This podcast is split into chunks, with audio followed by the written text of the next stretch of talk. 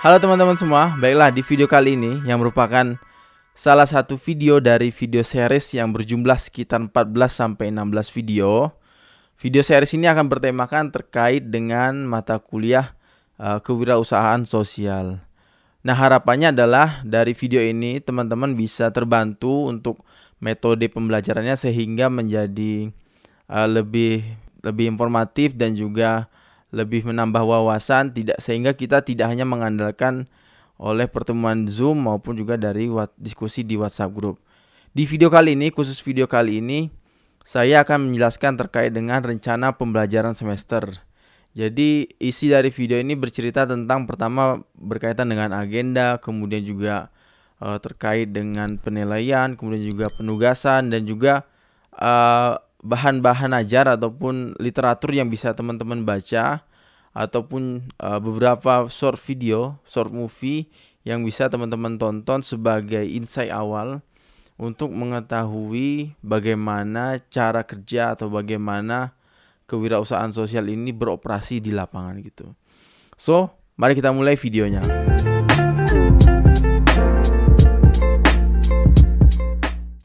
Jadi ada beberapa hal termasuk ada beberapa penyesuaian untuk RPS kita pada semester kali ini. Jadi tidak uh, mirip dengan RPS dari semester ganjil di tahun lalu. Karena mengingat di masa pandemi COVID-19 ini kita diwajibkan oleh pemerintah untuk melaksanakan uh, kuliah daring atau online. Jadi uh, kami dari tim pengembangan mata kuliah kewirausahaan sosial telah mencoba untuk melakukan penyesuaian kemudian juga adaptasi terkait dengan proses pembelajaran eh, daring ataupun online. Baik, eh, langsung saja saya mulai. Di video kali ini saya akan bercerita atau menyampaikan terkait dengan eh, rencana pembelajaran semester kewirausahaan sosial. Jadi yang pertama itu Pada mata kuliah ini kita akan belajar tentang eh, nilai-nilai, uh, kemudian juga karakteristik dan juga uh, berbagai hal yang berkaitan dengan uh, usaha sosial ataupun bisnis sosial atau yang kemudian juga disebut dengan kewirausahaan sosial. Nah, harapannya adalah apabila teman-teman telah selesai secara utuh, secara menyeluruh menyelesaikan mata kuliah ini, teman-teman diharapkan uh, tumbuh kepekaan sosialnya. Selain itu juga uh, diharapkan ada tumbuh jiwa kewirausahaan sosial. Nah, kemudian yang perlu saya tekankan di sini apa yaitu uh, aspek pertama yang terkait dengan terkait dengan kepekaan sos kepekaan sosial. Dengan mengikuti mata kuliah ini, saya berharap bahwa teman-teman mahasiswa sekalian timbul inisiatif atau uh, punya rasa empati ataupun rasa simpati terhadap kondisi uh, di masyarakat kita saat ini. Sebagaimana kita kutip bersama bahwa memang ada atau ada kelompok kelompok rentan, ada kelompok-kelompok yang termarginalkan, kemudian juga ada banyak sekali wacana-wacana atau isu-isu yang berkaitan dengan permasalahan-permasalahan di sekitar kita. Baik itu masalah sosial maupun masalah lingkungan. Makanya hal pertama kali yang ingin saya coba tekankan bahwa dengan mengikuti mata kuliah ini uh, muncul rasa kepekaan sosial dari teman-teman mahasiswa sekalian. Nah, kemudian diikuti juga dengan kemampuan untuk berwirausaha sosial. Harapannya adalah bahwa usaha sosial atau bisnis ini menjadi mungkin bisa disebut sebagai tools lah, sebagai alat bagi kalian semua mahasiswa, para calon pebisnis sosial untuk memperbaiki sistem kita yang salah ataupun juga melakukan intervensi sehingga uh, tercipta suatu keadaan yang lebih baik dari sebelumnya begitu. Mengapa demikian? Karena uh, yang ingin saya pertegas bahwa pada mata kuliah ini di kewirausahaan sosial di prodi kita kita berangkat dari isu-isu sosial ataupun wacana-wacana dan juga diskursus uh, tentang lingkungan. Kita tidak berangkat dari uh, bahwa kewirausahaan sosial sebagai sebuah apa namanya sebagai sebuah bentuk lain daripada usaha komersial. Kita tidak berangkat dari situ, tapi kita berangkat daripada unsur-unsur sosial dari misi sosial. Jadi yang perlu kita semua uh, sadari bersama bahwa kewirausahaan sosial berangkat sebagai upaya untuk uh, mencoba menyeimbangkan atau membenarkan kondisi saat ini yang sedang tidak tidak baik ataupun sedang sedang tidak seimbang begitu. Nah kemudian uh, bagaimana sih alur pem, alur dari pembelajaran kita? Yang pertama yaitu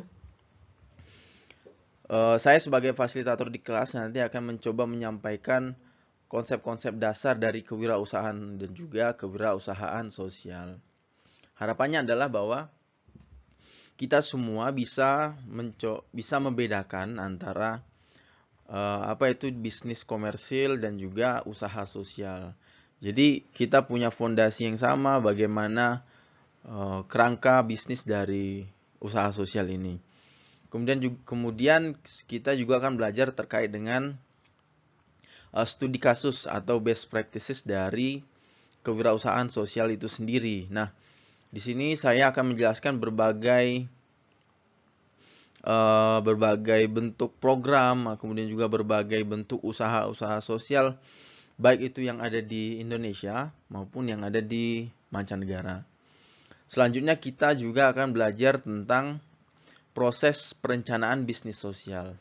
Tapi sebelum masuk ke proses perencanaan bisnis sosial, pada pertemuan sekitar pertemuan ke-8 atau 9 kita akan belajar tentang salah satunya yaitu uh, bisnis model canvas ya atau B bisnis BMC dan juga value proposition. Jadi uh, kita punya framework bagaimana sebenarnya kegiatan bisnis berjalan. Jadi kita punya satu kesepakatan bersama dulu, kemudian baru kita coba untuk tingkatkan pengetahuan kita atau pemahaman kita tentang bagaimana sebuah kegiatan bisnis atau usaha sosial itu sendiri berjalan dengan cara memodifikasi daripada bisnis model canvas sebelumnya menjadi Social Business Model Canvas. Dan juga yang tidak kalah penting yaitu uh, kita akan belajar terkait dengan metode mengukur dan juga mengevaluasi dampak dari bisnis sosial yang akan kita jalankan. Jadi di sini kita akan belajar bagaimana atau seberapa besar efek atau impact daripada aktivitas bisnis yang kita lakukan. Misalkan itu menyasar kepada masyarakat kelompok rentan, kemudian misalnya sebagai uh, seberapa banyak uh, penerima manfaat, kemudian juga seberapa besar peningkatan taraf hidup mereka, kemudian juga kita akan belajar tentang uh, berbagai hal yang intinya untuk mengevaluasi berjalannya bisnis usaha sosial kita. Oke, okay, next. Kemudian uh, apa sih tujuan dan juga kompetensi dari mata kuliah kewirausahaan sosial ini? Yang pertama jelas kita akan belajar tentang uh, hakikat dari kewirausahaan sosial mencakup konsep konsep-konsep dasar kemudian juga teori-teori yang relevan misalnya ada ada teori of change, teori perubahan, kemudian juga untuk memahami suatu kondisi sosial kita akan menggunakan teori struktural fungsional, teori konflik, dan juga teori interaksionisme simbolik. Nah harapannya teman-teman mengerti atau memahami diskursus daripada uh, kewirausahaan sosial. Selanjutnya, melalui mata kuliah ini juga, kita semua berharap bahwa eh, teman-teman uh, sekalian, teman-teman mahasiswa menginternalisasi employability skills dan juga social entrepreneur skills. Nah, di sini kenapa ada dua hal yang perlu diinternalisasi? Yang pertama yaitu employability, kemudian juga social entrepreneur skills employability skills ini berbicara tentang kita sebagai seorang bisnismen, kita sebagai seorang pengusaha. Jadi bagaimana kita memahami atau mengerti untuk manajemen sebuah organisasi bisnis, kemudian juga kita belajar tentang bagaimana memetakan pasar, bagaimana mengetahui apa itu keinginan konsumen dan berbagai macam hal lainnya. Selain itu kita juga uh, berharap bahwa dengan mengikuti kelas ini teman-teman ada edit value atau nilai tambah yaitu social entrepreneur skills yaitu kepekaan sosial tadi. Jadi harapannya adalah bahwa teman-teman tidak hanya menjadi seorang bisnismen reguler atau bisnismen yang soso yang seperti pada umumnya. Jadi ada hal lain yang lebih menonjol yaitu kepekaan atau rasa empati atau rasa simpati teman-teman terhadap kondisi yang tidak benar ataupun tidak seimbang di sekitar teman-teman sekalian. Oke, nah yang pertama yaitu mahasiswa menguasai konsep pengetahuan tentang teknik kewirausahaan sosial dalam menemukan inovasi pemberdayaan masyarakat desa. Kemudian juga yang kedua yaitu kemudian mahasiswa memiliki kapasitas dalam mengelola kegiatan usaha ekonomi produktif untuk kembali lagi untuk meningkatkan kesejahteraan masyarakat desa. Selanjutnya, mahasiswa memiliki keterampilan berwirausaha dengan memanfaatkan potensi lokal yang ada di dalam masyarakat. Nah, di sini maka ditekankan ada beberapa hal. Yang pertama yaitu uh, inovasi itu sendiri, inovasi pemberdayaan masyarakat desa, kemudian juga mengenai meningkatkan kesejahteraan masyarakat. Karena apa? Karena kita ketahui bersama bahwa memang sosial bisnis ini adalah suatu bentuk inovasi atau pembaharuan daripada eh, kegiatan-kegiatan uh, bisnis yang pada umumnya dilakukan gitu. Kemudian juga kita ketahui bersama bahwa memang uh, sosial bisnis ini sebagai salah satu bentuk yang tidak hanya apa menye, mensejahterakan pemilik usaha ataupun pemilik modal tapi juga memperbaiki kondisi salah satunya misalkan salah satunya misalnya uh, meningkatkan kesejahteraan masyarakat di sekitar. Oke, kita selanjutnya yaitu mengenai metode pembelajaran. Berhubung berhubung pada semester ini kita full belajar tentang kewirausahaan sosial dengan metode pembelajaran online karena kondisi COVID, maka eh, teman-teman eh, sekalian tetap punya hak untuk mendapatkan sekitar 14 sampai 16 kali pertemuan. Di dalamnya termasuk uh, ujian tengah semester dan juga ujian akhir semester. Nah, kemudian bagaimana pembelajaran kewirausahaan sosial dilakukan? Yang pertama jelas online. Online dalam artian pertama uh, metode sinkronus sama asinkronus. Jadi untuk asinkronusnya sendiri saya akan men saya akan mengupload materi ke YouTube, kemudian juga bisa teman-teman tonton dulu dan juga beberapa materi seperti jurnal-jurnal ataupun uh, buku dalam bentuk PDF sehingga teman-teman bisa membaca dan menonton video terlebih dahulu untuk kemudian sebelumnya kita sepakati bersama kita akan melakukan uh, Zoom meeting atau pertemuan sinkronus. Jadi secara online kita akan bertatap muka, kemudian juga tanya jawab, kemudian juga berdiskusi secara aktif begitu. Nah itu jadi uh, beberapa metode yang digunakan tidak hanya menggunakan Zoom, tapi juga kita bisa menggunakan WhatsApp group untuk diskusi lebih intens gitu dan sehingga tidak terbatas dengan waktu pembelajaran. Kemudian berkaitan dengan penugasan sendiri, uh, seperti pada umumnya, jadi kita bagi tugasnya menjadi beberapa kategori. Yang pertama kuis. Nah di kuis ini saya akan uh, bagikan secara random, uh, tidak tidak menentu apakah pada pertemuan ketiga atau pada pertemuan ke 6 atau setelah UTS atau sebelum UTS. Jadi harapannya adalah teman-teman sekalian bisa berpartisipasi aktif dalam kegiatan di kelas karena kuis ini nantinya akan menjadi salah satu poin uh, penilaian. Kemudian juga ada tugas mata kuliah. Nah, tugas mata kuliah ini bukan UTS, bukan UAS ya. Jadi tugas mata kuliah adalah pada mata kuliah ini kita akan membuat social business model canvas. Jadi teman-teman nanti akan saya kasih semacam uh, selembaran online uh, untuk kemudian diisi rencana bisnis yang akan teman-teman uh, lakukan. Nah, bagaimana sih proses uh, penilaian dari kelas kita ini? Pertama yaitu untuk uh, dari 100% 10%-nya adalah kehadiran teman-teman, kemudian juga keaktifan di forum kelas dan juga kuis. Nah, di sini. Keaktifan di forum kelas sama seperti saat kita kelas tatap muka ataupun offline. Jadi saya berharap uh, saat kita berdiskusi di WhatsApp group ataupun di Zoom ya teman-teman tetap uh, berpartisipasi aktif dalam bentuk entah itu mengajukan pertanyaan ataupun mengajukan masukan baik kepada saya ataupun kepada teman-teman mahasiswa lainnya. Kemudian juga ada tadi ini tugas uh, mata kuliah yaitu membuat social business model canvas. Nah, selanjutnya ada ujian tengah semester dan juga ujian akhir semester. Jadi ketiga poin terakhir ini sama-sama memiliki bobot 30% dari uh, keseluruhan nilai mata kuliah kewirausahaan sosial. Oke, selanjutnya nah ini berbicara tentang agenda pembelajaran.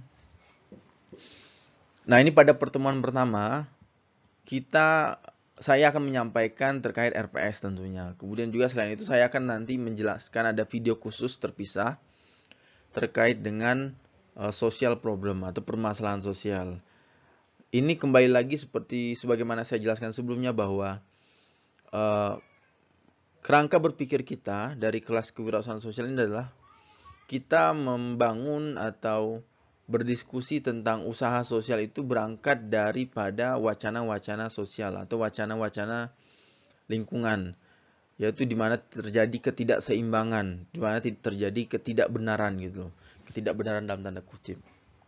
Kita tidak berangkat dari uh, bisnis sosial sebagai sebagai bentuk lain daripada bisnis komersil seperti itu ya.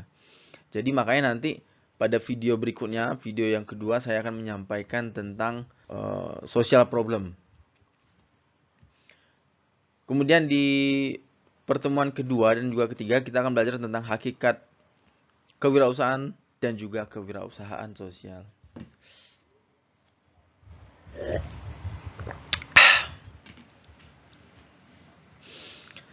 Nah, di sini kita akan belajar tentang definisi-definisi konseptual, kemudian juga ciri-ciri dari usaha sosial, kemudian juga karakteristik, kemudian juga tipe-tipe, ya berbagai macam hal lah.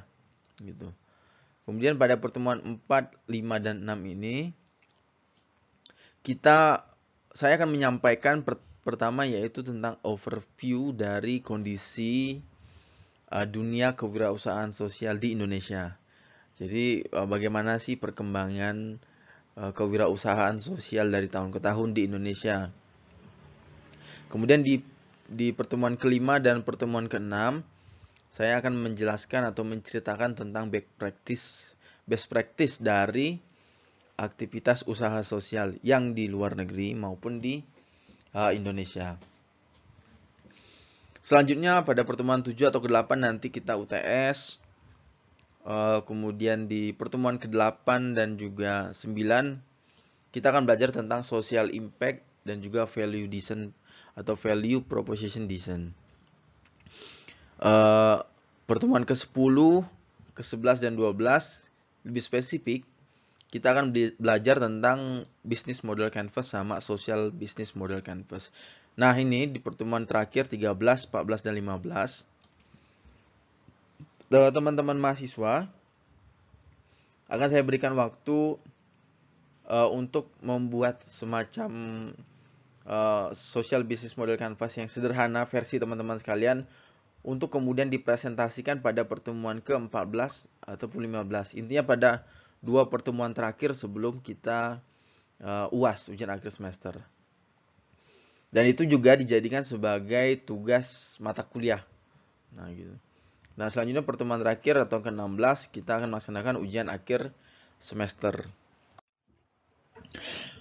Berikut adalah uh, beberapa bahan bacaan yang bisa teman-teman baca nanti apabila dirasa penjelasan saya selama di kelas uh, kurang detail ataupun ada yang miss ataupun ada yang kurang jelas gitu ataupun ketika teman-teman mengajukan pertanyaan merasa kurang puas, nah teman-teman nanti bisa baca lebih lanjut di beberapa uh, literatur ini.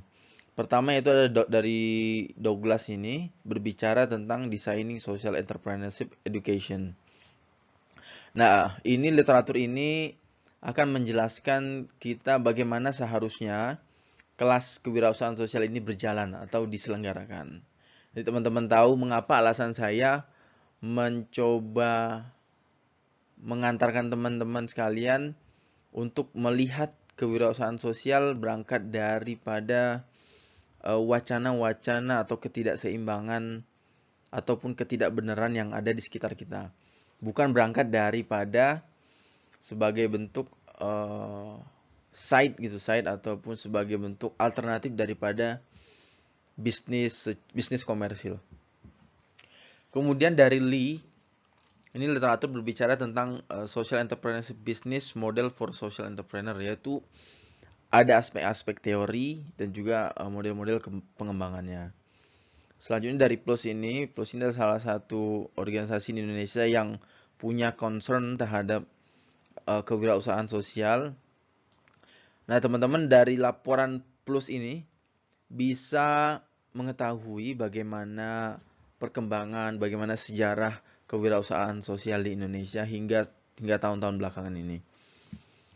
Kemudian juga literatur dari Maria ini berjudul Social Enterprise and Social Entrepreneurship Research Theory ya masih sama berbicara di ranah abstrak, di ranah konseptual, di ranah teoritis untuk uh, memperkuat pondasi uh, pemahaman kita tentang kewirausahaan sosial.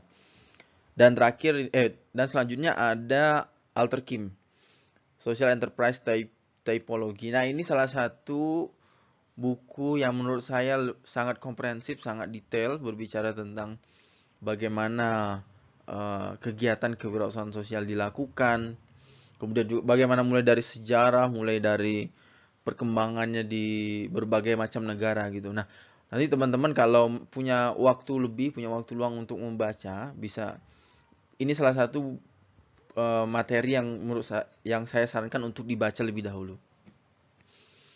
Selanjutnya yaitu dari Sergio Sparviero jangan judul judul The Case for a Social Oriented Business Model Canvas. Nah, di sini literatur ini mengajarkan kita tentang uh, bisnis model canvas yang tapi yang berorientasi kepada uh, wacana-wacana uh, sosial tadi. Selanjutnya ada Alexander Pigner yaitu value proposition design, how to create products and service customer wants. Jadi sebenarnya meskipun di sini judulnya value proposition value proposition design, uh, buku ini secara detail juga menjelaskan tentang social business model canvas. Jadi uh, tidak hanya berkaitan dengan FP, FPD. Nah, teman-teman apabila ingin mempelajari lebih lanjut tentang Social Business Model Canvas. Nah, ini salah satu materi yang saya harapkan dibaca terlebih dahulu. Nah, ini untuk mengisi pertemuan kita di pertemuan ke-8 yaitu berkaitan dengan impact dari So IV measuring the impact in impact investing. Karena mengapa impact impact investing karena memang kita ketahui bersama bahwa Social business ini merupakan salah satu oh, spiritnya adalah dari impact investing. Jadi kita sebagai investor itu berharap bahwa keuntungan ataupun uh, manfaat yang dirasakan dari usaha bisnis itu tidak hanya dirasakan oleh kita dalam bentuk mungkin juga profit ya, profit atau keuntungan, tapi juga dapat dirasakan oleh um, kalayak lebih luas, masyarakat lebih luas. Makanya disebut sebagai impact investing. Nah, dua terakhir dari Baden Fuller sama dari Kamat sini. Yang pertama bicara tentang bisnis model as a model. Nah, ini untuk pemahaman dasar kita tentang bisnis model canvas sebelum kita naik tingkat belajar tentang social business model canvas. Kemudian juga yang terakhir yaitu social enterprise model, creating the fortune at the base of the pyramid gitu. Oke, okay, dan ini nanti materi-materinya akan saya share di Google Drive jadi teman-teman bisa membaca um, gitu ya Nah, ini beberapa video yang sudah saya rangkum dan saya harap teman-teman setidaknya menonton satu lah satu video ini. Pertama itu ada dua anyam, kemudian juga ada East kemudian ada Diva City Tour, Diva City Tour, kemudian juga ada Tani Hub. Nah ini merupakan salah satu bentuk social enterprise. Tapi kalau lebih kita telisik lebih jauh lebih dalam, keempat jenis enterprise ini, social enterprise ini punya model bisnis yang berbeda-beda. Misalkan di Tour ini mereka disebut sebagai usaha sosial karena mereka memperkerjakan kelompok rentan. Sedangkan Tani Hub di sini mereka disebut bisnis sosial karena mereka menghubungkan atau membantu petani untuk uh, menjangkau pasar yang lebih luas. Kemudian juga tidak ter, uh, memiliki kewenangan untuk menentukan harga karena sebagaimana kita ketahui bahwa memang selama ini kan panit, uh, petani itu harganya dikontrol oleh tengkulak ataupun uh, pemasok seperti itu. Nah, dengan Tani Hub ini mereka memutus mata rantai tersebut. Jadi petani punya uh, bargaining position untuk memberikan harga yang menurut mereka sesuai dengan produk mereka yang jual. Kemudian ada, ada dua anyam. Nah, dua anyam ini mereka mem, memberdayakan ibu-ibu untuk menganyam kemudian juga dijual gitu. Baik, uh, mungkin itu dulu teman-teman sekalian untuk video pertama kita yang berbicara atau menjelaskan tentang uh, rencana pembelajaran semester dari mata dari mata kuliah kewirausahaan sosial. Harapannya nanti uh, teman-teman belajar sendiri belajar lebih mandiri karena memang kondisi COVID-19 ini memaksa kita untuk tidak bertemu dulu. Jadi kita long distance uh, teaching long distance studying gitu belajar jarak jauh. Uh, teman-teman uh, sekalian silakan berinovasi bagaimana cara belajar yang baik menurut teman-teman. Apakah mau menonton video ataupun membaca literatur-literatur yang saya sampaikan tadi atau teman-teman kalau ternyata punya referensi lain yang berhubungan dengan uh, kewirausahaan sosial ya silakan monggo di dieksplor lebih jauh bagaimana uh, sebaiknya kewirausahaan sosial ini dilakukan ataupun bagaimana uh, proses diskursus akademis dari kewirausahaan sosial ini. Baik uh, lebih dan kurang itu dulu untuk video kali ini. Nanti link Google Drive dari materi akan saya share ke bawah. Kemudian juga beberapa link dari empat video tadi akan saya share ke bawah. Jadi teman-teman bisa lebih fleksibel bisa lebih mudah untuk mengaksesnya saya cukupkan sekian dulu video kali ini. Wabillahi taufiq walhidayah wassalamualaikum warahmatullahi wabarakatuh